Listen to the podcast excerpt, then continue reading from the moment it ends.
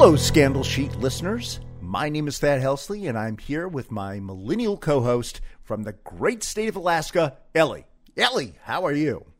I am fantastic. It's fall up here. You know, I think Alaska is one of the only places where you can comfortably consume a hot pumpkin spice latte when they're actually released from Starbucks. We've been, um, yeah, just embracing fall and it's been great. Cool, cool. So, Ellie, we're doing something a little different today. On the occasion of a new biography, which is coming out in a couple of weeks, we're going to replay an episode we originally published last November. In fact, it was the episode just before you joined us uh, on the Thanksgiving episode. The subject of both the new book and our episode is the roller coaster life and perplexing suicide of celebrity chef, book author, and television star Anthony Bourdain. Now, we're not shilling for Simon and Schuster, Ellie, and you and I, full disclosure, have not read the book in advance and, and therefore cannot critique it either pro or con. However, 13 days before the release of this book, it's already a bestseller on Amazon with pre orders. So we're sort of going to hitch our wagon and on a successful marketing campaign, and we cover the same material. So it seemed like a great time to do a replay. Do you agree?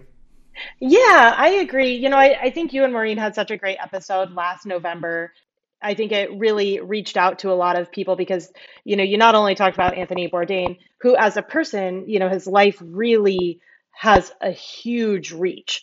We're talking about how he grew up very comfortably in an upper middle class. You know, he really crashed to rock bottom. And then he became this like huge celebrity chef and author and TV personality. I mean, that kind of person has a huge reach on audience, huge socioeconomic group of people who can relate to him. And not only that, but then, I mean, look at all of us millennials. We love like the Instagram travel hashtag wanderlust. And like Anthony Bourdain was almost like one of those bulldozers who just kind of like plowed the path for so many young people to just go out and just really truly want to experience the world and so many really neat things about the world. So he has a huge reach. And, you know, you and Maureen did a really fantastic episode about his life and then also suicide prevention. I mean, now we're going into winter, especially up here in Alaska, it starts to get pretty dark. And, you know, I think it's it is important to raise awareness for, you know, mental health, suicide prevention. And then also, like we said, even though Anthony Bourdain has now been dead for over four years, somebody else is cashing it on him. So there's a lot more a lot more drama now that everybody gets to learn and we get to kind of dig our fingers into his last days in life with this new book. Did that go too far? well, no, no, no. You said you were into, you weren't really into him, Bourdain, when he was actually alive and broadcasting. Now, my daughter, who's almost your exact same age, she and her friends got into his second TV series on Travel Channel called No Reservations that started in 2005. Now, so they were they would not miss an episode. Now that would seem to confirm his multi generational appeal, which you were just talking about. I mean, how many shows would my 85 year old mother and my 12 year old daughter both love at the same time? Not many. So, like you said, he died in 2018 and and and then I think you said that you know uh, when we talked about this episode, you you sort of dipped your feet in the in the Bourdain waters, and now now what do you think? I mean, I I have to defend the fact that I wasn't into the show because growing up we didn't have cable TV and we were pretty limited on what TV we could watch. And then, you know, going into college I didn't really watch TV and then after that I was pretty you know like just like this poor you know young floating individual and i think i just had netflix or something. So i really didn't have a huge tv influence growing up but the more i watch about anthony bourdain the more i'm like wow i really need to go back and watch some of his stuff. Because i think it's it's a way for so many people to live you know vicariously through him right? And see so many cultures of the world and so many places in the world without actually having to travel there. And it you know he really does a great job of just you know advertising the human experience and just really trying to get to the bottom of what everybody is living, you know, their their life situation around the world. And so all of his shows have now been added to my extensive list of things that I need to watch. And uh, I I really enjoyed the documentary, and I feel like in this case, I'm actually going to have to start working backwards. Like I think I'm just going to work from the end of his life and then just start going backwards to maybe some of his earlier stuff. Yeah, well, 17 years of shows, that's a lot to get through. And then if you start with the books, then you've got uh, three or four to do there as well. He also wrote a lot of fiction before he became famous, which, uh, if you get into it, it's notable. It's usually about a guy that seems kind of like him in a New York restaurant, you know, that's run by, it's just a front for the mafia to launder money or something like that. So, yeah, there's a lot of good stuff in there. And I thought it was so interesting how he actually self funded some of his book tours you know, and they were total flops at the beginning. But, you know, he was that passionate about writing. He was such a passionate writer that he even just like self funded, you know. You must own... be talking about his fiction work, right? I think, like, yeah, yeah. Yeah, yeah. Yeah. He, uh, you know, he was passionate. He was, he was definitely wanted. That's really what he wanted to do is be a writer, not be a TV star. And, you know, when they brought the money, he was like, okay, he seems like a natural and maybe that's part of the pressure that Maureen. I should I should mention you brought up Maureen's name. Maureen Desmond was the guest of this episode that we're replaying. She's a grief counselor here in Northern Virginia. She has a business called Navigating Through Loss, so she's a professional grief counselor. So I had invited her to to talk about the subject, and she's of course deals with people who um, have lost loved ones, suicide, cancer or many many other things. So she was a great she was a great co-host or a great guest. Yeah. Well, and I think even just with the book coming out, some of these revelations, I I don't know about people who really identified with Anthony Bourdain. I mean, there's always this tricky relationship between celebrities and their fans, right? Because right. you can be a huge fan of a celebrity, but you know, really that celebrity might not even know that you exist. And and the reality is that a lot of fans don't know who the celebrity truly is as a person. And so I'm really interested to see how this book shapes his really hardcore fans' opinion of him because some of his final texts that were released by his former wife and you know like mother of his daughter and his confidant later in life even after their you know, relationship had ended he was talking about how you know he hated his life he hated his fame and he hated his fans. So it's really that catch 22 of fame where you can't become famous and make an influence on the world like he did without this level of personal sacrifice. But had he never experienced that he would have never had the the influence that he did.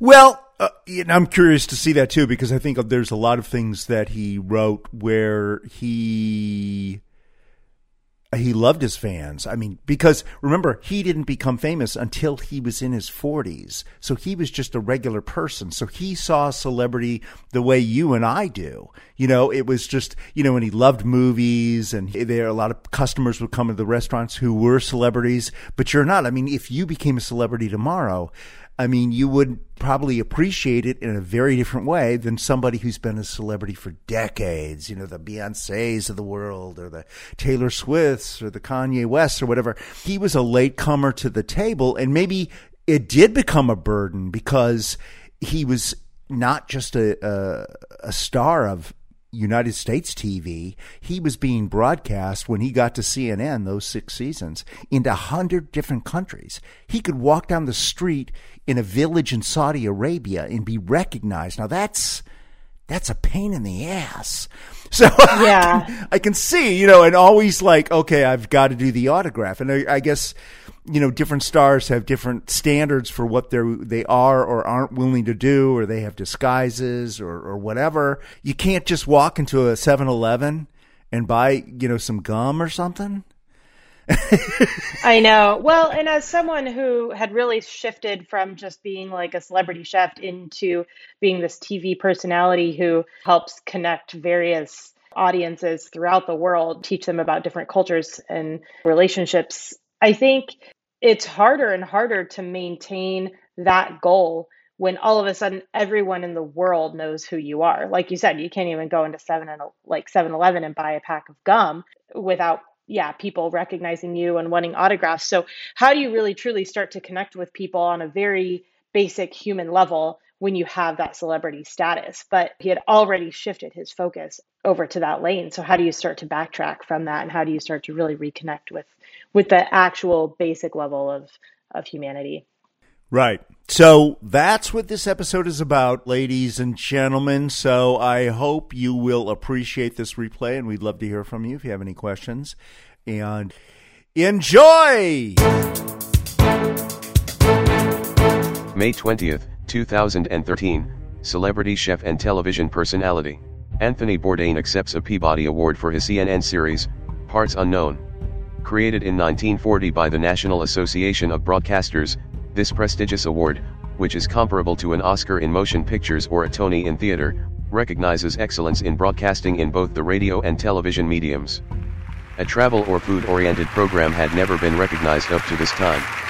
Uh, thank you very much to the Peabody Board. We're incredibly honored and grateful, particularly in the light of the really amazing and inspiring stories and projects being uh, honored here today. Uh, there is no story uh, on my show. There's no way I could tell these. Look, we, we, we ask very simple questions. What, what makes you happy? What do you eat? What do you like to cook? And everywhere in the world we go and ask these very simple questions, uh, we tend to get some really astonishing answers. Thank you so much. Bourdain was clearly at the peak of his career and individual happiness in 2013. An undisputed critical success, he produced a top rated, weekly television show, translated and distributed to almost 100 countries around the globe. He became almost a household name in nations as far away as Vietnam, Saudi Arabia, parts of Africa and South America. His happy, second marriage produced a daughter, Irene. But then, only five years later, tragedy struck. We have some terribly sad news uh, to report this morning, heartbreaking and devastating. World-renowned chef, best-selling author, award-winning host of Parts Unknown, and our friend, Anthony Bourdain, has died. The last five years on CNN, Tony traveled the globe doing what he loved most, uncovering little-known places, exploring food, and celebrating life and diverse cultures. Let us tell you what we know so far this morning about this. Our senior media correspondent, Brian Stelter, host of Reliable Sources, joins us. Brian, what have we learned? We're just learning that celebrity uh, chef and award-winning celebrity chef Anthony Bourdain has died at the age of 61, and CNN has confirmed that the cause of death was suicide. He was found unresponsive in a hotel room in France this morning. He was the uh, Emmy-winning, uh, Peabody Award-winning uh, host of CNN's uh, Parts Unknown.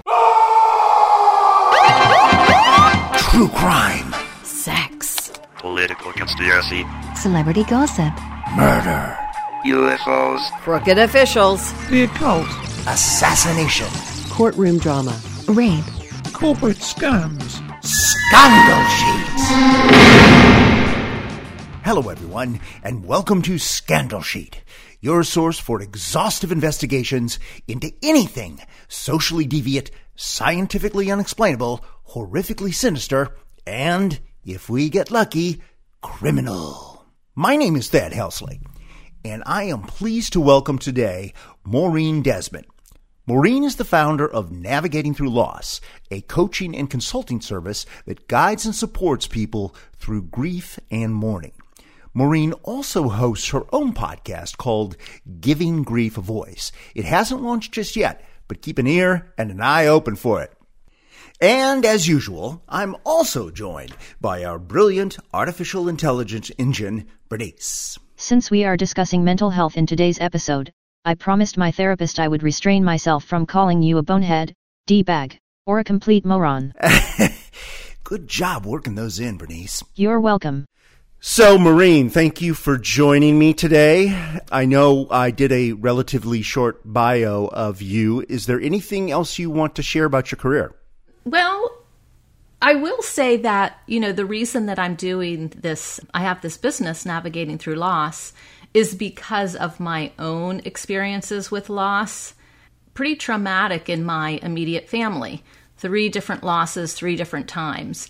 And so it really had an impact on my life. So it was always important to me to try to help others along the way. So whether I was doing this that that I'm currently doing or doing my career which was actually in media sales for 25 to 30 years, Right. I was always cognizant of those who were going through something tough. And so now I've made that my mission in life to help others through loss.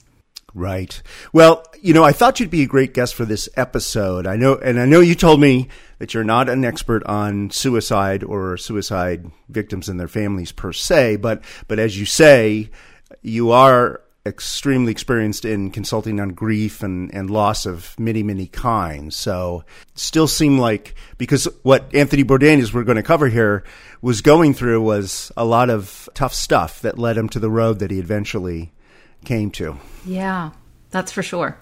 So our subject today, Anthony Bourdain, just real quick, was a veteran of two divorces, and before he became famous, he was a two-decade heroin and cocaine addict, and his dependencies on drugs at a young age gradually led his promising career as a New York City fine dining chef, plunging into poverty and humiliation. So, Maureen, this guy's grief profile has got to be among the worst you see on an average day, or at least up there, right? And, and importantly, I think his woes in life were almost entirely self imposed. Yes, I do think that. I do, uh, you know, I have watched the movie The Roadrunner of his and and read some of his books and he definitely appears to have some addictive personalities. I'm no expert, but just from his um, two decades of being an addict, I would assume so. And Anthony is is one of those unique people overall, I think, and and a celebrity that he is likable and he's he he doesn't give up. He keeps going even if he is you know doing these 3-day binges and then coming back to and you know not sleeping and I he's just one of those unique people that is I always think what is he running from or what is he running to? I find people like him quite interesting because you know would we ever really know who he truly is? And sometimes I even think, does, what are the demons that he has? Does he have demons or did he just, he's just he rushed into life and that's how he has lived? Yeah, I mean, it is it is bizarre because he grows up in an upper middle class family in the late 50s in this leafy, dreamy suburb of New York City. So it sounds like the Wonder Years, you know, TV show from the 90s. His parents have great jobs. He's sent to private schools. He's socialized at every possible level as a bourgeois member of the white American establishment, right? but by his own admission, he says even as a child, he has a criminal bent in his earliest memories. And who knows if he's just creating a persona and a brand for himself, you know, that we're at, you know, maybe he's exaggerating everything. But I mean, there certainly is corroborating evidence to show, you know, a lot of what he's saying. I mean, so, I mean, does that happen a lot in reality where a family, like a really well educated, affluent, upper middle class family can have like a true runt of the litter? Does that happen in real life? I mean, I guess I would say, I would say yes, and then there's no. I mean, you're right. On paper, the fa- his family sounds amazing, but we still don't know all everything. And when you said criminal bent, I thought, oh my goodness. The first thing I thought of was, you know, we all have this inner voice that says, don't do that, or do that, or, and what do we listen to? And, and is it, it's our conscious, it's consciousness. And so if we have a voice that we sort of is a negative voice and we don't really like ourselves, and, you know, I keep can I say cuss words on this podcast? Yeah, in fact, I have us rated as explicit. I was going to say, does he want to be better, but he can't be, and he keeps fucking up every time he does something? Or he's had all these opportunities. I'm jumping ahead a little bit, but he's had all these opportunities in his life where he could have started a restaurant with a bunch of guys and they all just did drugs all the time and and it failed. So could you you know do you kind of have regrets? And i wonder about even his life. Maybe he didn't want to go to the best schools. There are people that don't go to college because they're not college people and they their brains and minds are different everyone's different so that's what makes it difficult too Right, and we, you know, we should backtrack a little because I never even gave Bernice a chance to kind of give us sort of the top line on the first half of his life. So, Bernice, could you do that for us? Certainly. Anthony Michael Bourdain was born in 1956. A product of private schools, he worked in seafood restaurants in Provincetown, Massachusetts, while attending Vassar, which inspired his decision to pursue cooking as a career. Bourdain attended the Culinary Institute of America, graduating in 1978. From there he went on to run various restaurant kitchens in New York City. In 1998, Bourdain became an executive chef at Brasserie Les Halles. He first became nationally known for his best-selling book Kitchen Confidential, Adventures in the Culinary Underbelly in the year 2000. The great financial and critical success of this book essentially launched his television career. It's weird because when you see him on TV, or when he was on TV, and you read his books, he's obviously an extraordinarily literate individual. I mean, the allusions, all the cultural references. I mean, this guy was not a high school dropout, no possible way. He was extraordinarily well read. So, I mean, he was going to what, Vassar or something? But he switched and started going to the Culinary Institute of America after he started becoming a dishwasher at some like greasy seafood place in uh, Provincetown, Massachusetts, which was sort of a weird job for a kid like that, right, from New York City. You know, Yeah. but that, but it was a great place to be a drug addict. to be bad. and and right and sometimes you're making those decisions because of that So he does go to CIA. He does. He's clearly a talented chef. Like as you were saying, he and his friends were involved in a lot of New York restaurants, but they went deeper and deeper and deeper into drugs.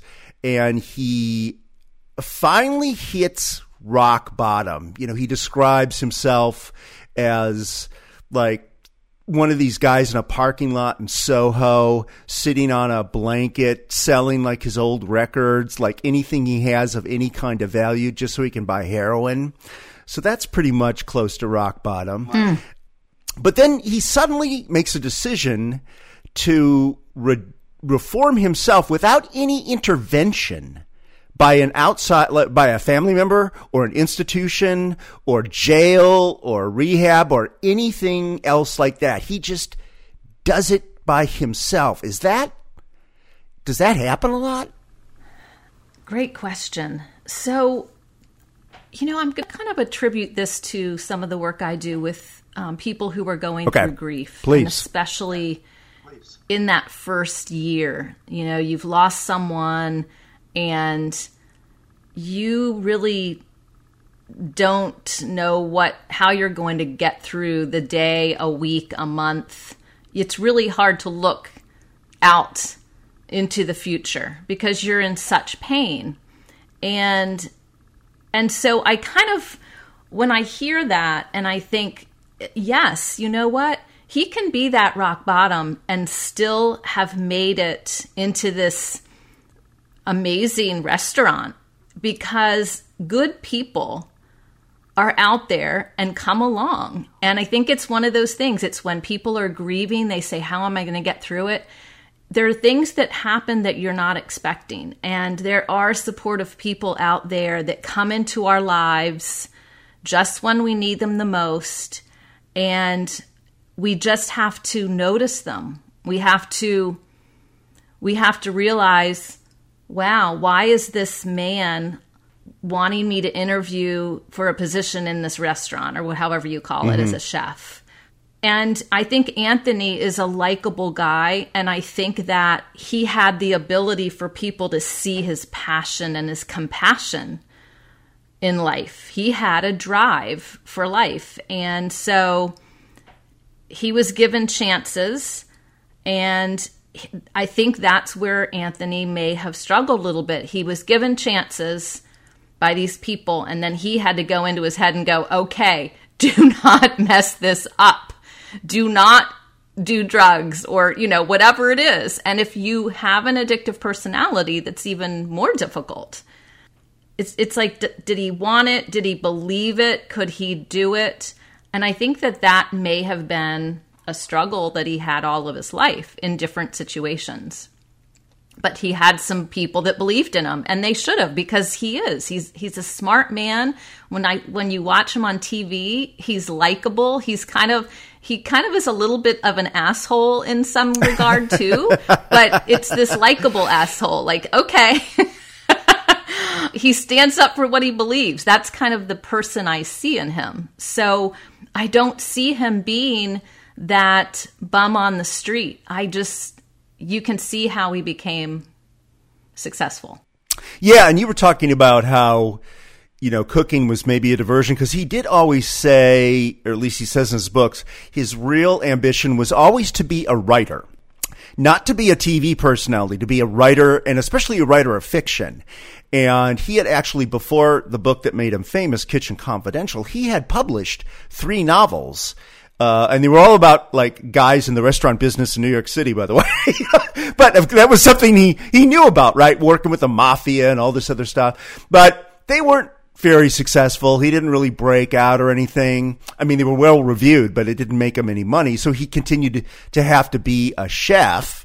But then I guess he wrote an article for the New Yorker, and I think his mother was an editor there, and she got help get it published, and that was the sort of the basis for Kitchen Confidential. You know, it was like the underbelly of the New York food scene, and then he someone called him and paid him to write a book, and then he was like, "Of course, I'll take that money." Didn't think anything was going to happen. Then, and poof, it's all of a sudden an international bestseller it propels him into television, and he reluctantly accepts. He doesn't really want to be a TV show guy. Right. And he's actually very shy, I'm told by multiple sources I'm reading. I mean, his natural, you know, level set, I mean, even though he's a television personality, is to be a shy guy. Mm-hmm. You know, he's not the kind of guy that would walk up to a, a girl in a bar and strike up a conversation or something. Uh, but it's it's weird. So you know, success in in a way. So so you know, from that being the guy sitting cross-legged in Soho selling all your possessions to all of a sudden you're a TV star and then poof, his wife divorces him and then he plunges again to the very uh, brink of the abyss. Is that like a pattern? Mm-hmm. Yes. I mean, again, I mean, it's definitely loss, right? I mean, he divorced his one and only wife who had been with since high school. Right. And, and she divorced him. You know, she did not want this lifestyle. Yeah. And by the way, when he got off heroin, she stayed on it. And that was, uh, all of a sudden they didn't have anything in common or not as much in common anymore. Wow. Yes. And that is, that is a pattern. It, it's, that is, the story of life in some ways, not his exactly, because no one, this is all sort of like some of it is luck, you know, that came up along the way. Um, oh, absolutely. Yeah. I mean, so much is Yeah. luck. Yeah. but Yeah. his his pattern of the ups and downs is sort of you know a grieving process you know you you you're going through your life and then boom someone is gone. And it messes up with your familiar pattern and your normal way of behavior. And that's what i think people don't understand is grief is any change in your normal pattern that causes a reaction because it's it's just upended your life in some way. And sometimes it's very drastic upending and sometimes it's not as drastic but it's still major. You know i think about people who move from their home and they don't really want to but they have to or a job loss or a job change even empty nesters. You know people go through these changes in their lives. And so I say that to bring it back to this, where, yeah, his wife asks for a divorce, and that kind of stuff can throw an addict whoosh right down into the streets again. And Okay. so, what is pretty amazing is how he kept pulling himself back up. Um, It is. and I it is. A, that is the amazing part, isn't it? yeah. He, and I he just is on this you. roller coaster ride. a, a big roller coaster. And I bel I believe like what you had said, he he doesn't want he didn't want to be in sensation. And and I think that deep down he probably f- maybe even felt because this is part of life too, like a little guilty. Like do I deserve this? And look at all these millions of people who love me and think I'm the greatest thing since sliced bread, and I'm a complete mess inside. So, again, I think it goes back to his inner voice, himself. Does he love himself? How can these people love him when he despises himself? And I'm not saying that that's exactly how he felt, but maybe. And so, how do you live with that balance, within that balance? Right, right. But when he was in that period immediately following his divorce, he later wrote a book, which was a follow up to Kitchen Confidential, which sort of picks him up at the beginning of his fame, and it was called Medium Raw. There's a scene in early in that book where he describes the terrible sort of depression he was in after the divorce, and he is in a very suicidal mood. But on a nightly basis, he actually, you know, flirts with doing insane things like driving his car off a cliff while being completely almost blackout drunk. Mm-hmm. So, I mean, just, com- mm. just completely reckless behavior. And this is over eight years before he actually does commit suicide. Mm. But at this point, he was at like the second rock bottom. there was the first rock bottom in Soho. This is the second rock bottom in the Caribbean. Yes. But the amazing thing, like you said, was like, and then he boom, he came back up. All of a sudden, he meets this amazing girl, and they get married. And this most this unlikely guy, who is sort of like the enemy of the bourgeois establishment, becomes Mister Dad. Mm-hmm. Right? Mm-hmm. He's married to a great woman. He's got this beautiful daughter. All of a sudden, you know, there's like pictures of them, you know, playing with like toys and all these different. You know, you're like, that's Anthony Bourdain. I know. I know. He's father knows best, Anthony Bourdain. So- you know, and he even stops. You know, even when he got off drugs, he was still smoking three packs a day, and he was still drinking. So he was, you know, he was the the legal stuff he was still doing. But once he became a dad, got rid of the smoking. The only time he would drink would be like when he was on camera because he still had to maintain that brand of a guy who was always getting drunk on TV.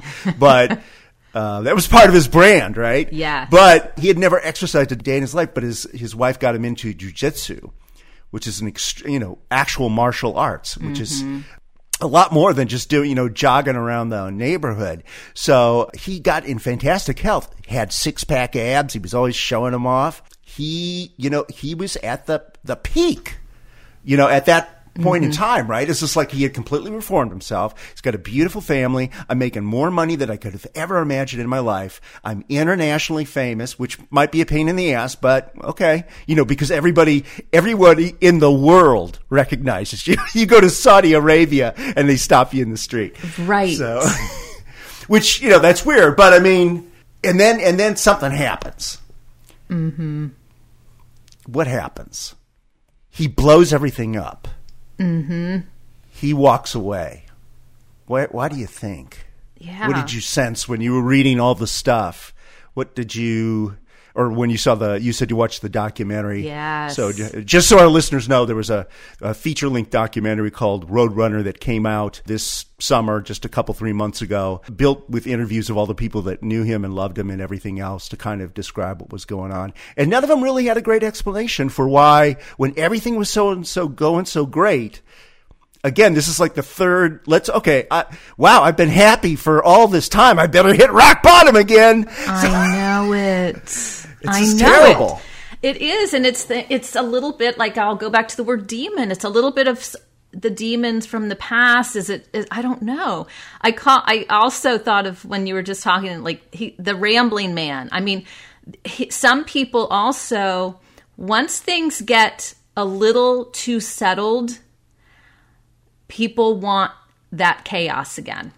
And there's, you know, as you're talking about it, I can even feel, I can feel the calmness that he had in his life. And, you know, this wonderful woman in the documentary. She's so sweet. And the, the relationship, like you had said, with his daughter was so beautiful. And I thought, oh, I love this movie. This is this is must be how it's going to end, you know.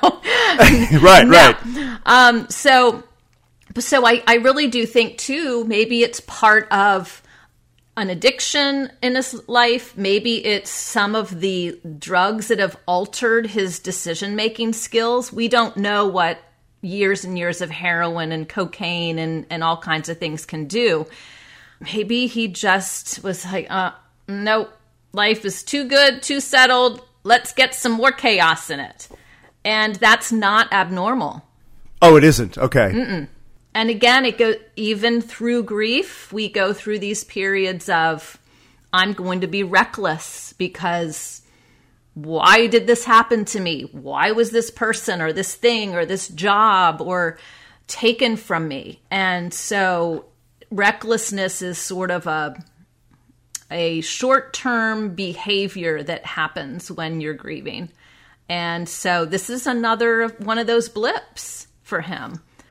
Well, do you think it's is too simplistic to s- simply call it a um, midlife crisis thing? Mm-hmm. Right. So, I mean, I, I always think of that as happening to somebody in their 40s. This guy is in his late 50s, but maybe if he's like sort of a late bloomer, just in general, looking at his whole life, maybe that's sort it was like, hey man, I'm going to go out and, you know, buy a sports car and get the young girlfriend and just screw everything up, you know? You know, blow, you know, maybe is it is that too simplistic an explanation? I think it's an a yes and. I think that it could be that.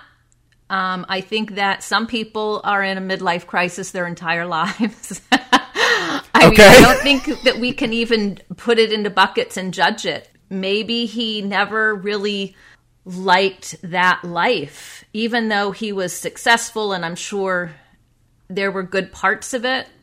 Maybe it was just still not what he wanted. And, you know, meeting this new gal, maybe he, love happens. Love happens. It doesn't matter your age, it doesn't matter when, how, what. If there's a connection, and it seems that he was pretty smitten when he kind of started moving forward with this other relationship. Okay, so you're talking about you just introduced our uh, next topic. Oops. Uh, his femme. That's okay. His Okay. femme fatale girlfriend, or became the femme fatale, Asia Argento. And Bernice, could you give us a little background on her so our listeners know who the heck we're talking about? My pleasure. Asia Argento, born in 1975, is an Italian actress and filmmaker. She has received mainstream success, as an actress especially, and has received several accolades. Her notoriety increased in 2017 when she became an early sexual assault accuser against movie producer Harvey Weinstein, claiming she was raped by him when she was 21. Her initial public efforts inspired numerous A-list actresses to come forward and share similar stories against both Weinstein and other male producers. She became a leader in the number Me Too movement. But her credibility in this space began to crumble in August 2018, when the New York Times detailed allegations that Argento sexually assaulted actor Jimmy Bennett in 2013, when he was 17 and she was 37. Argento and Bourdain began to date in 2016 and became a couple. There was 25 year difference in their ages. here. I don't, you know, I think it would probably be too. I'm, I'm, I'm, I'm a few years younger than he was when he uh, actually did this. I'm not sure I could actually bring myself, even if I was rich and famous, to, you know, run around with someone, you know, 20, 25 years younger than myself, just because I would be, not that I wouldn't be capable, my libido isn't capable of it. I think I would just be too ashamed. I'm too socialized to, you know, to, to behave like Donald Trump or something. You know, and mm-hmm. my own daughter is in her twenties. What would she, she would disown me. But then again, who knows? If I was rich and famous, maybe I'd be throwing caution to the wind. I don't know.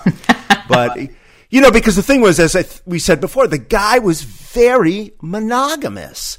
He was not, even when he was rich and famous for 10, 15 years, the women he was with, he was with. You'd never see him on a tabloid magazine with a model or somebody like that, Mm-hmm. right? He was just, you know, and it's not, and, and the, and the two women that he was married to, um, you wouldn't describe them as supermodels. They were just regular, ordinary girl next door type people, right? They didn't look extraordinary or anything like that. So, and, and I always thought he was a pretty handsome man, but, you know, he did never seem to take advantage of that. Yeah. I I think that you know maybe she fit into this this life that he now had, this this celebrity. Maybe he for the first time had kind of more of a connection to somebody who was also in the limelight and beautiful and vivacious and you know, maybe he kind of hit this thing where it was like, I don't know how, I don't know what life looks like now, but this person is so fun. And you, we just don't know those things either. And we, anyone can fall in love and age doesn't matter. You know, anyone can fall into that. And sometimes, sometimes, yeah, maybe it isn't for all the right reasons. Um, but if two people meet each other and, and they have sound minds and they make a decision to be together and respect each other, and by all means, why not? I would. Okay, you would. I was going to ask you that, and of course, you don't have to answer. But I was going to say, would you go out with somebody significantly older or significantly younger than yourself, even if it was a twenty-five-year-old Maureen, you know, going out with a sixty-year-old whoever? Yeah. You would because you believe that love conquers all. I I believe sort of what I had said about if it's two people that are making this decision for their right their right reasons and they are having a good time and they're not hurting anyone else and that's the decision that they make we make I make yes I think that all of that is fine and and again there are people that do these things for other reasons like oh i'm i'm 20 and this person's 80 and he's got a gazillion dollars i mean Right. we see those things in our faces Right. a lot too through it We through do. celebrity so but there are others that can do this and they're not doing it for that so i think that there's a yes and again Well, yeah, and I don't want to play up the the gold digger narrative too much because I mean she was famous in her own right. She was an actress and a director, and she, you know, she did a lot of other things. It wasn't like she was like, you know, somebody that he just, you know, found in a in a Denny's or something. You know, one of those stories. So. like Right. Dorothy, like Dorothy Stratten, you know the the star eighty girl. You're a little more forgiving than I am, maybe. I don't know. to me, to me, she seems sort of like a Yoko Ono, you know, or at least what Oko, Yoko Ono was accused as of sort of breaking up the Beatles, you know, getting between everybody. Yes. And that's a really good point because going back to the Roadrunner, his closest friends and people that worked closely with him for years and years and years and years said she's changed him. He's different. Right. And and I don't I don't think they got into detail of what different meant, but almost like this isn't the Anthony Bourdain we know. And so Well, yeah. The and, bu- the and- books that were written by his friends were a lot more detailed than the documentary was. Okay. um, because they were a lot longer. They were uh, complete books. Some of the people, actually, everybody in the documentary were in these books too, but they were able to speak at much greater length because it wasn't 90 minutes long. It was, you know, 300 pages long. But he would co- like, he ended up, she started directing his shows. Right. So the, his own people that had worked for him for almost 20 years, she was replacing him with her. And then at her insistence, she, he fired some people that he had worked with his entire career that were like his closest, like his cinematographer. Okay, got it. That makes fired- okay. Yep. I mean, stuff like that where everybody who knew him was like, that is nuts. Yes. You know, I mean, you wouldn't fire your, you know, there's no way, you know, Obama would fire Biden or something like that. Right. You know, just, just on a whim, you know, because, because Nancy Pelosi, God, fire that guy. Right, right. yeah, that. So I mean, that was point. very unusual behavior for him because he was he was intensely, intensely loyal to his people, just like he was monogamous. I mean, all his colleagues said. I mean, he was just he would do anything for the people that worked for him. and worked with him. Yes. And he would loan them money, blah blah blah, anything, anything. Yeah, that's a big shift. That is a shock. That's a shock to go into that direction. But again, if we go back to his behavior patterns and his addictions, he may have been now addicted to this gal. I mean, he he maybe may have been completely addicted, and that is a that is a real thing too. Yep, and get a little too. If he's that that smitten, he might get really smothering. He might uh, lose all his friendships and everybody in his life because this is it. This is all of it. Just like an addiction to heroin, right? You you love your family, you love your friends, but I'm into the heroin right now. You, what you say that you're right. Though some of these other books do say that he was is like a high school kid, first romance, you know, puppy love. He couldn't. People speculated after the fact that to her, he probably started to, you know, this really confident, funny, cynical g- dude. All of a sudden, became this needy little schoolboy, and I bet that turned her off. You know, I mean, all of a sudden it was like, oh my God, what this dude? you know, Yes. I'm not his mother, man. So, Right, right. And you know what? Another thing I, I wanted to, this kind of just popped into my head too. So, wasn't she part of a big part of the Me Too movement coming out because of Harvey Weinstein? she was one of the very first women to come out publicly to say that she had been raped by Harvey Weinstein. Uh, and I think it was at Cannes.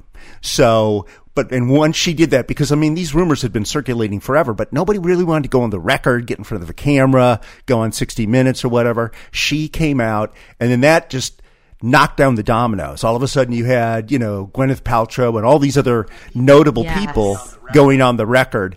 And that's, and that was what triggered all the investigations, the criminal investigations into his behavior and everything else. So yeah, she, you could call her a founding member of the Me Too movement. I mean, she was almost the Rosa Parks of the Me Too Yes. movement in a sense. Right. And so, and I say that because didn't he really stand behind her and start coming out as more like as a supporter for her, almost jumping into a little bit. I don't know if that's political, people can consider that political, but he kind of took a stance around it and really supported her. And and it almost seemed a little bit out of left field to me even just seeing that part i don't know if i read it or if i saw that in the documentary it's all running together but i was like wow this doesn't seem like something he would do. I would i could kind of see him in the background of that supporting her but he really came out about it with her too He So- did. He got very, very aggressive. I think it may be in the documentary, and and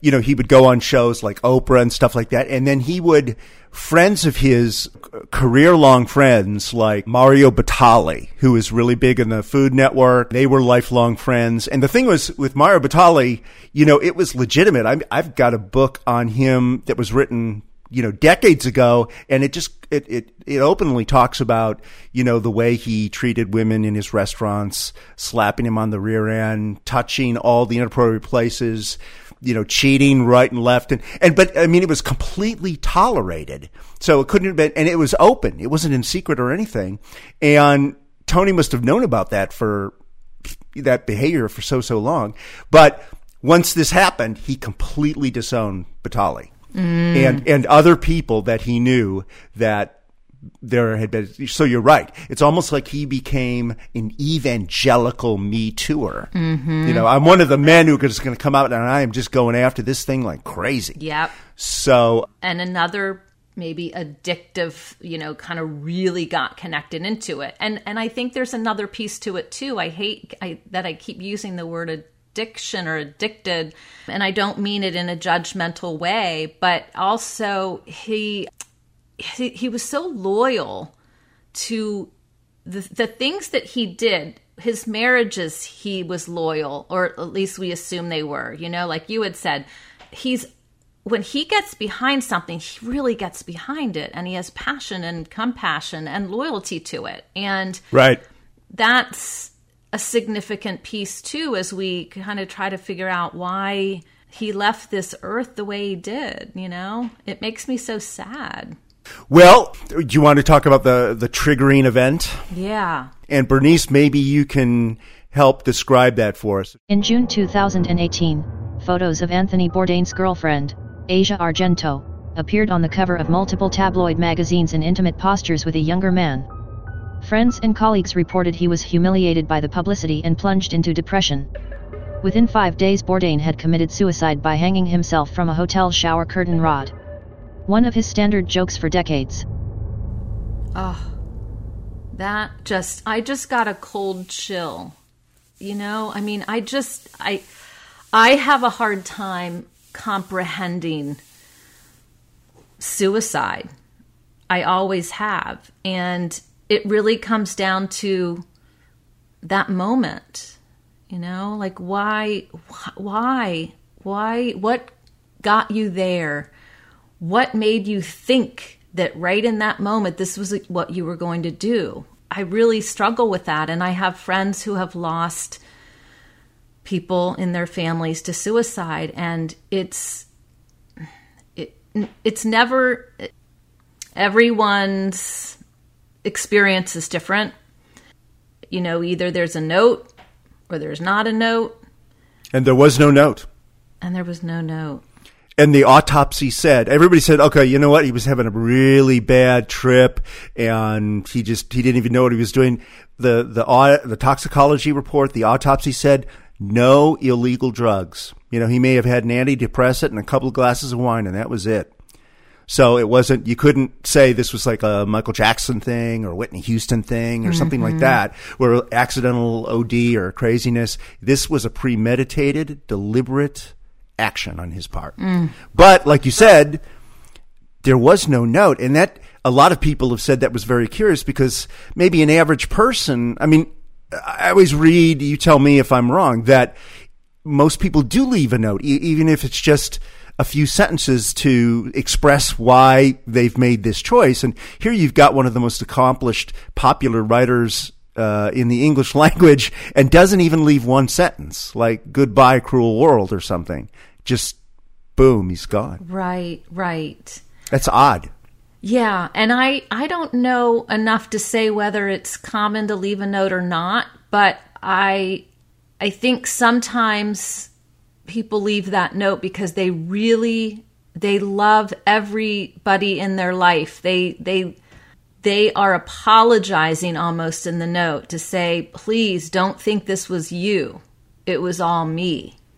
Mm. And I think that that is that helps them before they do it, I would assume, and then I I don't know. I can't speak for someone that's getting the note from on the other side, but right. I think that that kind of gives some meaning to those who are left behind. And so when there's not a note, and that's the first question that many people ask when somebody dies from suicide, no matter what. Like people just, was there a note? You know, and it's awful. Like you would never want to say that or ask that of somebody that was affected by it because it's just such a s- strong, like it doesn't matter. They're gone, right? And so I I've had to deal with that on some of my grief coaching and such. But, you know, going back again to him, I mean, he if he was really so in love and addicted or connected or whatever we want to call it with his girlfriend, Asia. Yes. I think I mean, he was just crushed. And you know, to see pictures and knowing how loyal he was and probably thinking, gosh, you know, I I thought we had this beautiful thing. And who knows if those pictures were before, after, during the time they were together. I don't know all of the specifics on that, but you know, he he was betrayed and it was just too much. And i'm not saying that was the reason. I'm just saying that's one one piece. Well no you bring up because you know now that i'm thinking about it i mean maybe he there was an aspect of him despite his intelligence and his talent maybe he was just emotionally immature. I mean his first wife they'd been together since high school. They get divorced and that's when he was suicidal the first time right after that divorce in the Caribbean, and then his second and then he had a second wife. But it's not like this guy was a big dating guy. You know, when I think of my life and all the gazillions of girls I've gone out, you know, like getting dumped is just another day in the life. You know, it's like suicide is the last thing I think. I was like, well, I'll just crack open a beer and get over it. So, Wait, what kind of beer is it? No. yeah, right. is it Bud Light or is it a, a Guinness Dark? It's Miller Lite, probably. Yeah. So I mean, it's just like uh, incomprehensible to me that that that you could do that uh, over being humiliated by a girl or something. But I'm not looking at it from a guy who's just like. Okay, I've only dated like four people in my whole life. So if that's the case, if that's actually the case. Right, right. And and it brings up what what did he live with depression? Was that one of the things he was running from? Because if you're kind of talking in 2010 and who knows before that and you're doing these crazy things, now obviously high on stuff, whatever, and you know that if you don't put your hand, hands back on the wheel, you could go over a cliff speeding down the road. That, yeah, that's not that's not kind of like what most people would do. I would think.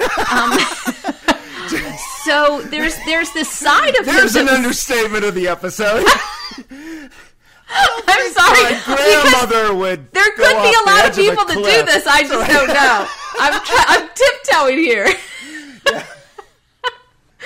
but I don't know. I don't know. I don't want to speak like oh, anyway.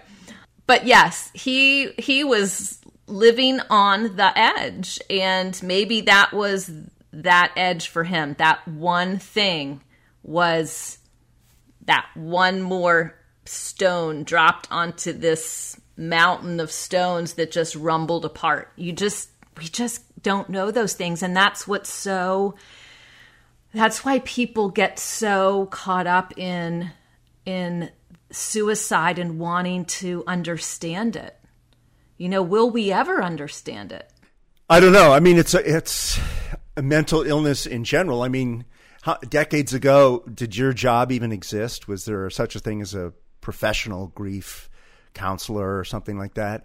I mean, people didn't.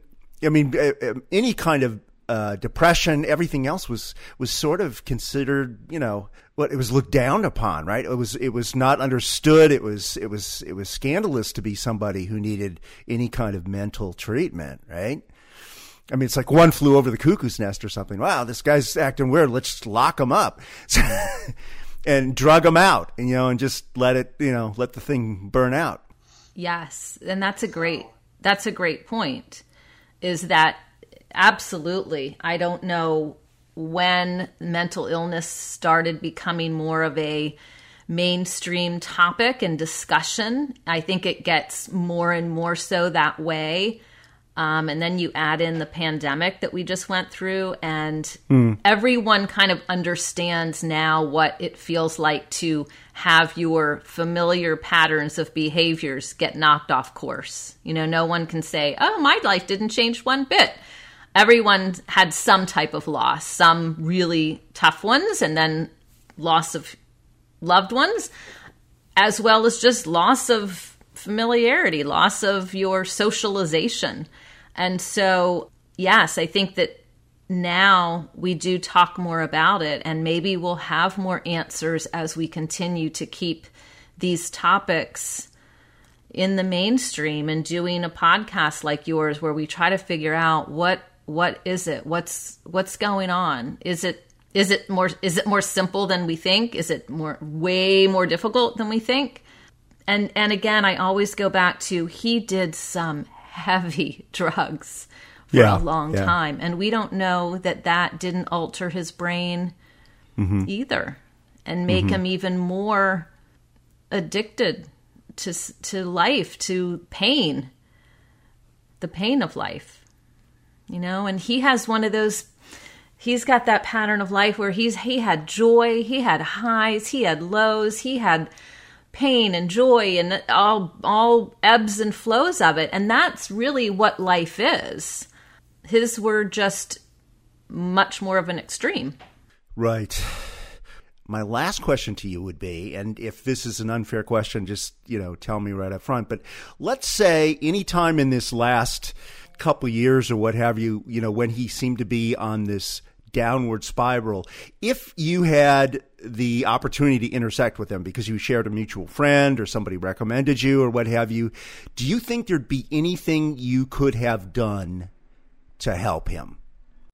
Oh, that's a good question, and that gave me the chills. You know, after after he left his uh, his second wife, and who knows? I don't know when he actually met this uh, his other girlfriend, Asia Argento. I mean, I don't know what he was doing in that interim period, but obviously he was busy uh, breaking all the china, basically. Mm-hmm. Yep. In his life. So, and, and if you had, so whether that was loss or et cetera, whatever, do you think you could you could do that. I mean, we're going to put the suicide prevention hotline in the liner notes of this episode, but uh, what can be done? You know, when you, when you see, okay, this guy is going down the wrong road, and you would be able to, it would probably just jump right out at you, like a friend might be, wait, make excuses for him, right? Mm-hmm. And say, oh yeah, yeah, you know, he's just run down, man. He's got this tough job. He's on the road 250 days a year, blah, blah, blah, blah, blah. He's 60 years old. But I, I mean, you might just look at him and say, okay, that guy needs help, man. Yes, yes. And you know where I would go back to is in 2010 when he was driving down the road like that. I would have to jump in at that point if I was a good friend of his or if a friend of mine said, "Maureen, I'm not a therapist or a counselor or anything, so I would have to give him to some professional psychoanalyst if I if he needed that help. But if he was going through he said, "I'm I feel like I'm in grief." And he came to me and I was coaching him. Absolutely. I would just start asking him a whole lot of questions like what what gets into your head that would make you want to do this? Why what what are you experiencing? I mean, as a coach, we don't go really backwards in time. We really try to stay right now, what is going on, and how can I help you in this moment? And but it's still give it's still putting the work and some action items on the client. So, you know, for example, for grieving, people will come and, and just really get emotional and it gives them that safe space because a lot of times in our society, you know, eh, we don't really want you crying at work. You know, I don't care how bad it is. That, and I think I think Sorry. companies are getting better about that too. But sometimes it's just having that outlet to express themselves. And so I would think that if it was an Anthony Bourdain, I feel like he would end up being open because I feel like he was an open person. And if he had a, a place to talk to someone that he felt okay, I trust this person. Ugh. And I think some of that stuff may may come out that way. And I and maybe he had gone into therapy. I think he probably would have brought that up though, if because he seemed like very vocal about all of his stuff.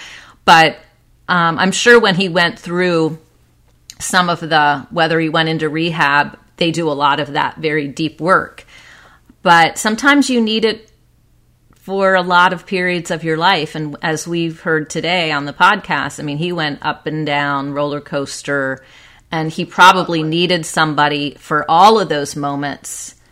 He never went to rehab. When he got off drugs initially, he did it all by himself. He never went to an institution or by his that's what he says. Now maybe he was secretly doing it and he's in denial or something, but that's what he says. He just because there's a whole I think in that documentary one of his friends like a um, I forget uh, it's like an Asian famous painter whatever he was like because he was a heroin addict too and he said how did you do it without rehab Yes. You're right. You're right. And it, it is amazing when people can just say no more. I'm not doing it anymore. That is willpower. And that goes back to some of the things that make him so special. You know, his passion, his compassion, his loyalty. Maybe he would, in those moments, have a loyalty to himself or a loyalty to someone in his life. I'm not going to do this anymore. But it is fascinating. Well, I think we've probably, hopefully, we've given our listeners a lot more insight about Mr. Bourdain and, and what happened. And I'm very happy that you were able to join us, Maureen. This is, I think you were a fantastic addition to this. So thank you again. Good luck, everybody. By the way, so we say in the front about your podcast, make sure to keep your ears and eyes open for Maureen's own podcast, Giving Grief a Voice, which will be premiering very soon. Yes, thank you. Thank you. Thanks so much, Thad. Well, we're scattering the ashes on this episode, folks. I want to thank again our amazing guest, Maureen Desmond. If you or anyone you are close to wish to reach Maureen for her grief consulting services, we've included her information in the liner notes of this episode. All you have to do is tap or click on one of those links. And if you or someone you know is considering suicide, please contact the National Suicide Prevention Lifeline at 1 800 273 TALK, which in numbers is 8255. We hope you'll follow or subscribe to Scandal Sheet on your favorite pod platform. And we'd love it if you'd leave us a shameless, over the top rave review on Apple Podcasts, especially. That helps us build audience. Also, we want to hear from you. You can reach us online at scandalsheetpod.com, Facebook, or Twitter, or just send us an email to contact at scandalsheetpod.com. We'll see you next time on Scandal Sheet. Copyright 2021, Thad Helsley Media, all rights reserved.